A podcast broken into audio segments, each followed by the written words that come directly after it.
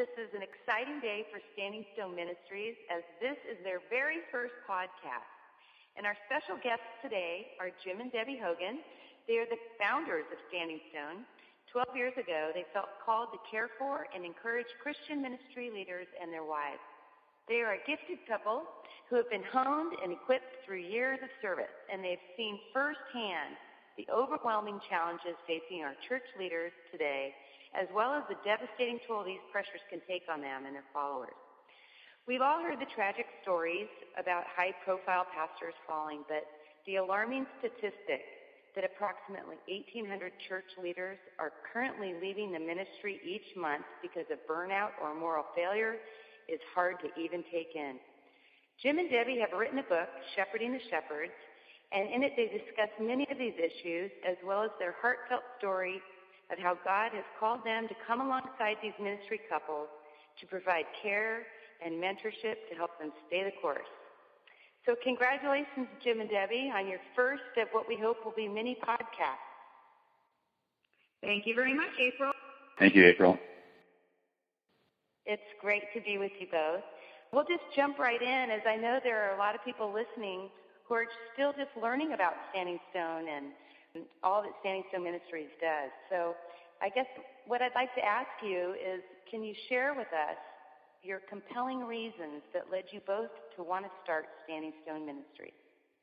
Interestingly enough, it actually started when I was 12 years old. Shortly after I had been baptized and accepted Christ as my Savior, our pastor ran off with the church secretary and left his wife and four children.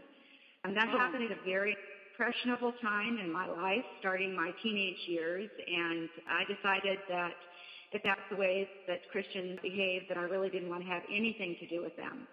So for the next 10 years, I went in the total opposite direction. People, I don't know if you know, but we were uh, high school sweethearts. So I met Debbie uh, shortly after her uh, pastor had run off with her the church secretary. But in my life, I, I was turned off to God too. I was raised Catholic, and the experience I had with the priests and the nuns actually kept me from a personal relationship with Jesus. Uh, it didn't get me any closer. So uh, I wasn't walking with God when we first met, and neither was Debbie. In fact, it's interesting. We got married at a young age, and this year we're going to be celebrating our 45th uh, wedding anniversary. But as, as high school sweethearts, uh, we we had the good days and the bad days. When we got to college, and after I had just graduated, I had asked Debbie's father for her hand in marriage. And remarkably, he said yes. But within several weeks after that, both Debbie's mom, dad, and godparents were killed in a, a mid-air collision. And that uh, just gave us more reason to be angry at God. And I remember really shaking my fist in the air and just saying, if that's what you're going to do, I really want nothing to do with you. A couple of years after that, after I graduated, we moved to Balboa Island and I had just started teaching and found out that I was pregnant. pregnant. We hadn't really planned it, but that's what happened. And here I was, a young mother. At the time, Jim was running a restaurant. He was working seven days a week, about 12 or 13 hours a day and I had this little baby who was colicky. I didn't have any parents to help me, and a wonderful woman who happened to be the mother of two of my sorority sisters came to me. Uh, she was actually the only person we knew who lived on Balboa Island, and she said, "You know, I'm not a grandma yet, and I would love to be a grandma. So can I be Jack's grandma?" And she was wonderful. She would call me two or three times a week, asking if she could take care of Jack.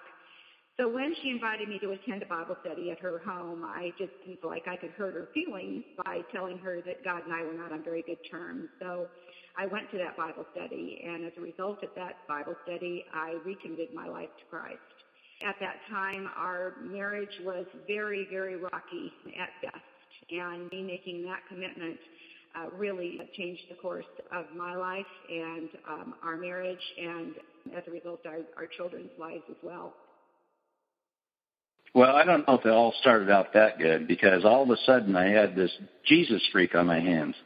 Debbie had accepted the Lord, was thumping me over the head with this Bible, and I, I was very, very reluctant. In fact, to a point where it took me nine years with her constant prayer for me to when I finally made a commitment to uh, our Lord Jesus. It's interesting to look back on that and see how God was orchestrating our lives, you know, going from a, a rocky marriage to finding himself and finding Jesus and then coming together, going forward uh, as believers. But God wasn't done with us. As I became a baby believer, I met a, a guy who became my very close friend and who started a church that grew into a mega church over a 10 year period. By the fifth year, this guy who basically led me to the Lord had asked me to be on the board. By the 10th year, I was chairman of the board of a mega church, one of the largest churches in the United States. During that 10th year, unfortunately, my best friend, the guy who led me uh, to the Lord, had a moral failure. And again, we were submarined by uh, the enemy taking out a phenomenal leader. So, you know, as you ask, you know, why, why are we doing this? Well, I don't think we had a choice. I think God was really directing us in honing uh, our life into starting what we call Standing Stone Ministry. Shortly after we uh, suffered the moral failure of our, our dear friend, Jim was actually asked to go on staff at the church and to become the, uh, the administrator to basically be the oil on the water to help transition uh, to a new pastor. I won't go into the details, but there were some additional failures that happened very quickly after I took on that role.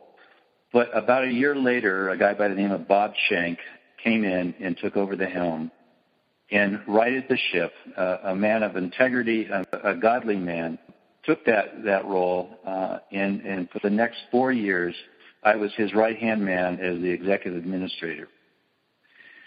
So, shortly after uh, we we we got to a point uh, that we we saw that the that we couldn't go any further with this, the church the way it was. It was slowly sinking. That that initial uh, torpedo was a fatal blow, and so we ended up merging that church back with the church that birthed it.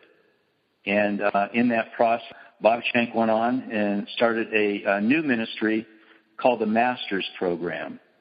And the Masters Program, and Bob Shank in particular, has been a major uh, turning point in Debbie's and my life because he started uh, a, a three-year program that talked about balance, margin, focus, all, all the things that uh, that were missing in the lives of these pastors who were crashing and burning. So we decided um, at that time to go to uh, move to Colorado and build our dream home and possibly start a ministry there. Yeah, we actually got to a critical point. Um, we uh, we were really trying to decide whether or not we were going to stay in California or whether or not we were going to try to complete this dream home in Colorado, and with the intention of uh, bringing ministry couples out and and loving on them. And we were really at that tipping point when we received a phone call from our youngest son, who at the time was engaged to um, a, a darling, sweet woman who had just committed her life to the Lord. And our son told us that the pastor of the church that they had been going to, who was also his uh, youth pastor in his early days, had announced that morning that he had had uh, moral failure and that he was leaving the church. And I would say that was really the tipping point that made us decide that if we could stop that happening with one pastor, that we would have uh, really accomplished an amazing thing for the kingdom of God. So I guess you could say we really had no choice. God was directing our, our life, opening and closing the doors and allowing us to get to the point where we were, you know, following His direction and wanting to get into a ministry that would help uh, shepherd the shepherds. That's an amazing journey you both have been on. And, you know, as I was researching a little bit before you and I, uh, we all sat down here to talk, um, I noticed that there are other groups out there that minister to pastors. And I just wanted you to have the chance to share with us today what, what exact, exactly happened at a Standing Stone retreat. And, and more importantly than that, what, what sets you apart from all the other ministries out there? Well, I think we can begin with that we are one couple on one couple.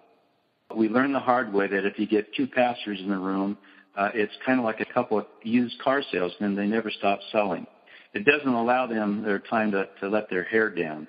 So what we, one of the uniquenesses is that we do a husband and wife with a mentor couple one on one. The other thing that's unique is that we require that they come for a visit to a retreat for six nights and seven days. And I'll tell you, the, the, the normal pastor said, well, can we cut it down to three or four days? And the answer is no, because it takes that long to let their hair down, to develop a, a relationship, a trusting relationship with their mentor couple. We do several things during that week. One of the things that we uh, we start with, Jim and I are very open and honest with our stories, and we have trained uh, our other mentor couples to do the same thing, uh, to basically just share about our life and um, the ups and downs of uh, ministry. And when we do that, it seems that that kind of helps them let their hair down, and they're a little bit more willing to share with us as well. You can describe it like going on a second honeymoon, but with a purpose. And that purpose is to really have an opportunity to establish an ongoing relationship. The other distinctive that we have is that, and this was a surprise to us, we thought we would love on these couples for six nights, seven days, that they'd have a great time. We talk about focus. We talk about balance. We talk about margin. We'd work on their marriage and, and then um, you know, allow them to do what we call dream storming they give them hope and understanding for the future. But we thought we'd just be done with them after a week and pat them on the head and say goodbye, have a good life. But that's really when the Lord said, this is when it begins. This is the mentoring that I want you to start with. And mentoring to us is, is the, I guess it's easily described in what it's not. You know, we're not life coaches. We're not disciplers. We're not PhDs or MFCs. We don't shrink anybody. Though we do do some coaching, we do do some cycling, discipling, and we do do some, uh, a little bit of tweaking. What we really do is provide a safe environment where we're accessible, where we ask very, very good questions, and we listen really well. Yeah, we found that uh, oftentimes pastors get off course, and starting off, they just get off course a half a degree. But if they keep on that wrong course, uh, they're bound to run into an iceberg, and they're going to sink, just like the Titanic did. But you know, another thing that we do during the week, I think that's uh, that's kind of unique. We like to host our couples with what we call excellence. We send them a food preference list before they come out so that we are preparing the meals that they want to have. We, right away, as soon as they come, we give them some ground rules, and that is that they're not allowed to basically lift a finger while they're there. We are there to wait on them hand and foot. If they want a cup of coffee, they need to ask us and if we don't put enough cream in it, then they tell us that they want more cream, and we go get more cream. So, so that's a that's another thing. And what because what we found with most ministry couples is that they come with this enormously huge uh, giving hand. That's all they ever do is give and give and give, and their receiving hand is often shriveled up. So we're trying mm. to uh, to exercise that receiving hand um, a little bit too. The other thing that we found with many pastors um, is that they have actually forgotten how to have fun. Um, they kind of had the, the fun beaten out of them. So we make sure that the week is really chock full of a lot of fun. We try to do things with them that they've never done before and uh, just have a lot of fun with them as a couple and teach them how to have have fun together. And oftentimes we'll say to them, "What do you guys do for fun?" And they look at each other and kind of shrug their shoulders because they realize that they actually are not doing anything together uh, for fun. So that's another real important thing that we try to do with them during the week. That just sounds wonderful because you know you just hear how pastors and their wives they just live in a fishbowl and what an incredible opportunity for them to just um, be themselves, be transparent, and just download about the things that are important to them in a safe harbor. Well, you know, the statistics unfortunately say that 81% of pastors, lead pastors, have no close personal friends where they can go talk to when they have problems. And that is uh, an astounding statistic, and it's, it's very sad. I've heard it described that a pastor is an island, and he's isolated and he's alone.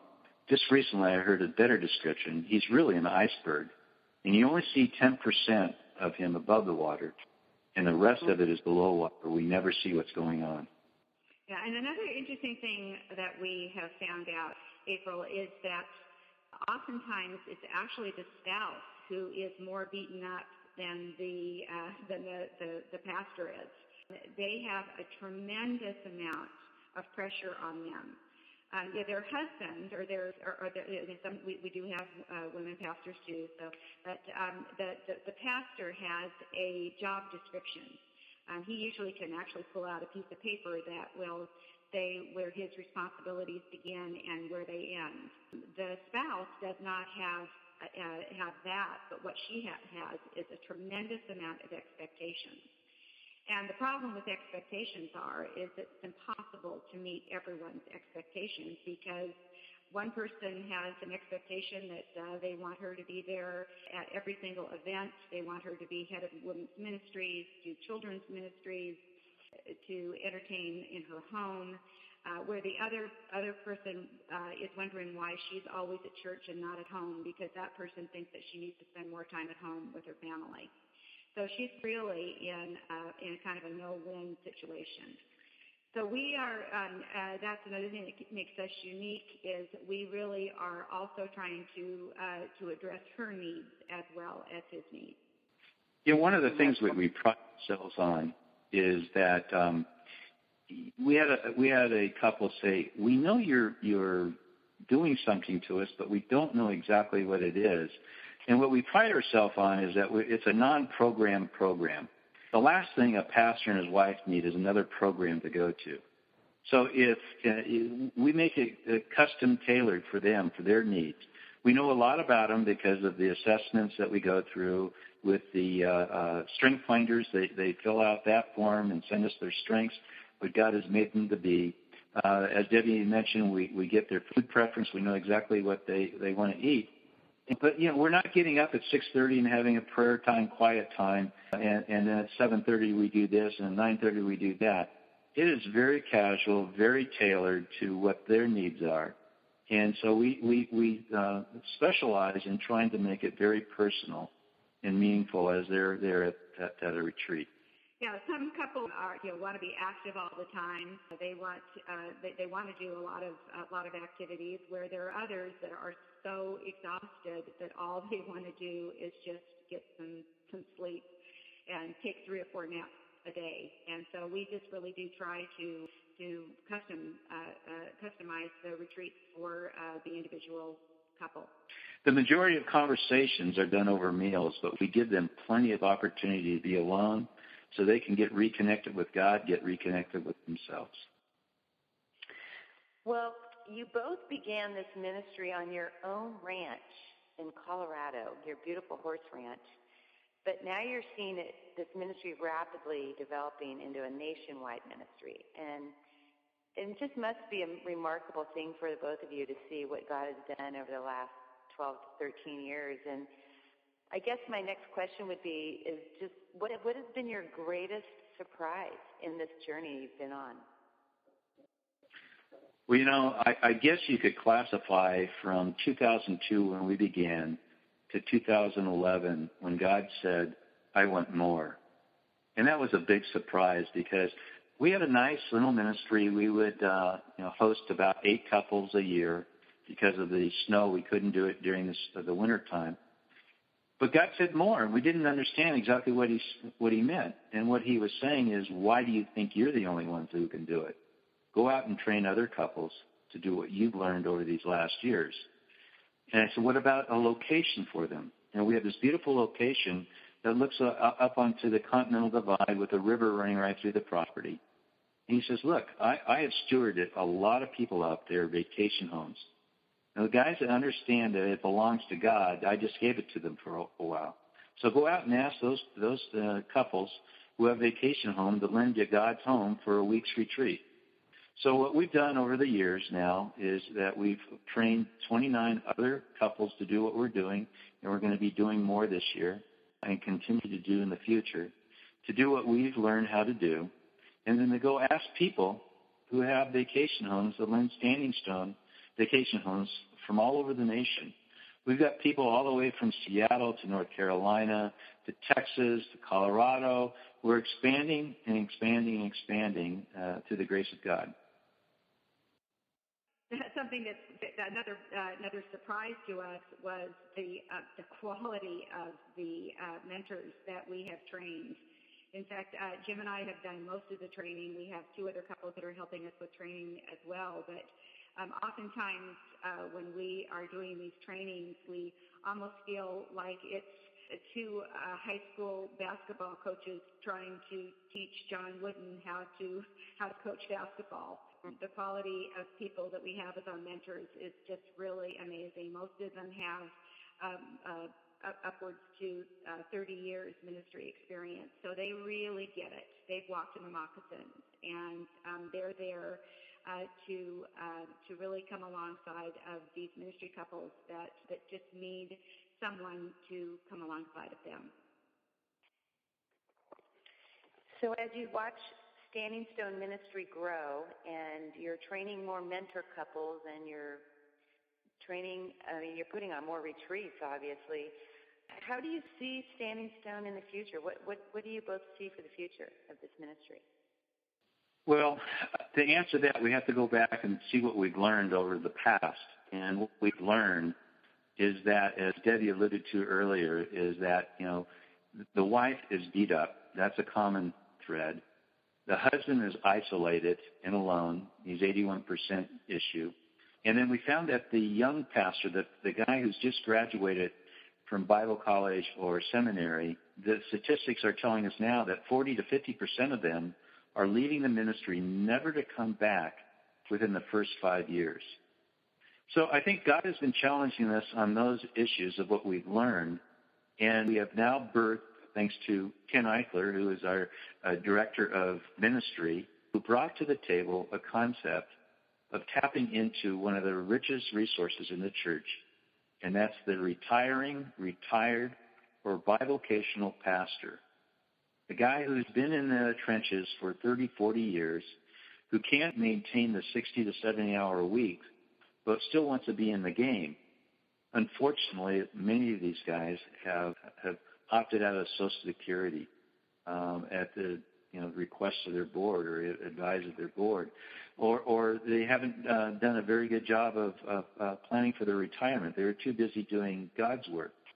So if we're finding some of some of these candidates as the greeter at Walmart or helping uh, customers out to the car carrying lumber at Home Depot they're being forced to do things that they didn't want to do, and that uh, you know they thought they were going to finish well, but being a greeter at at uh, Walmart wasn't in their plan.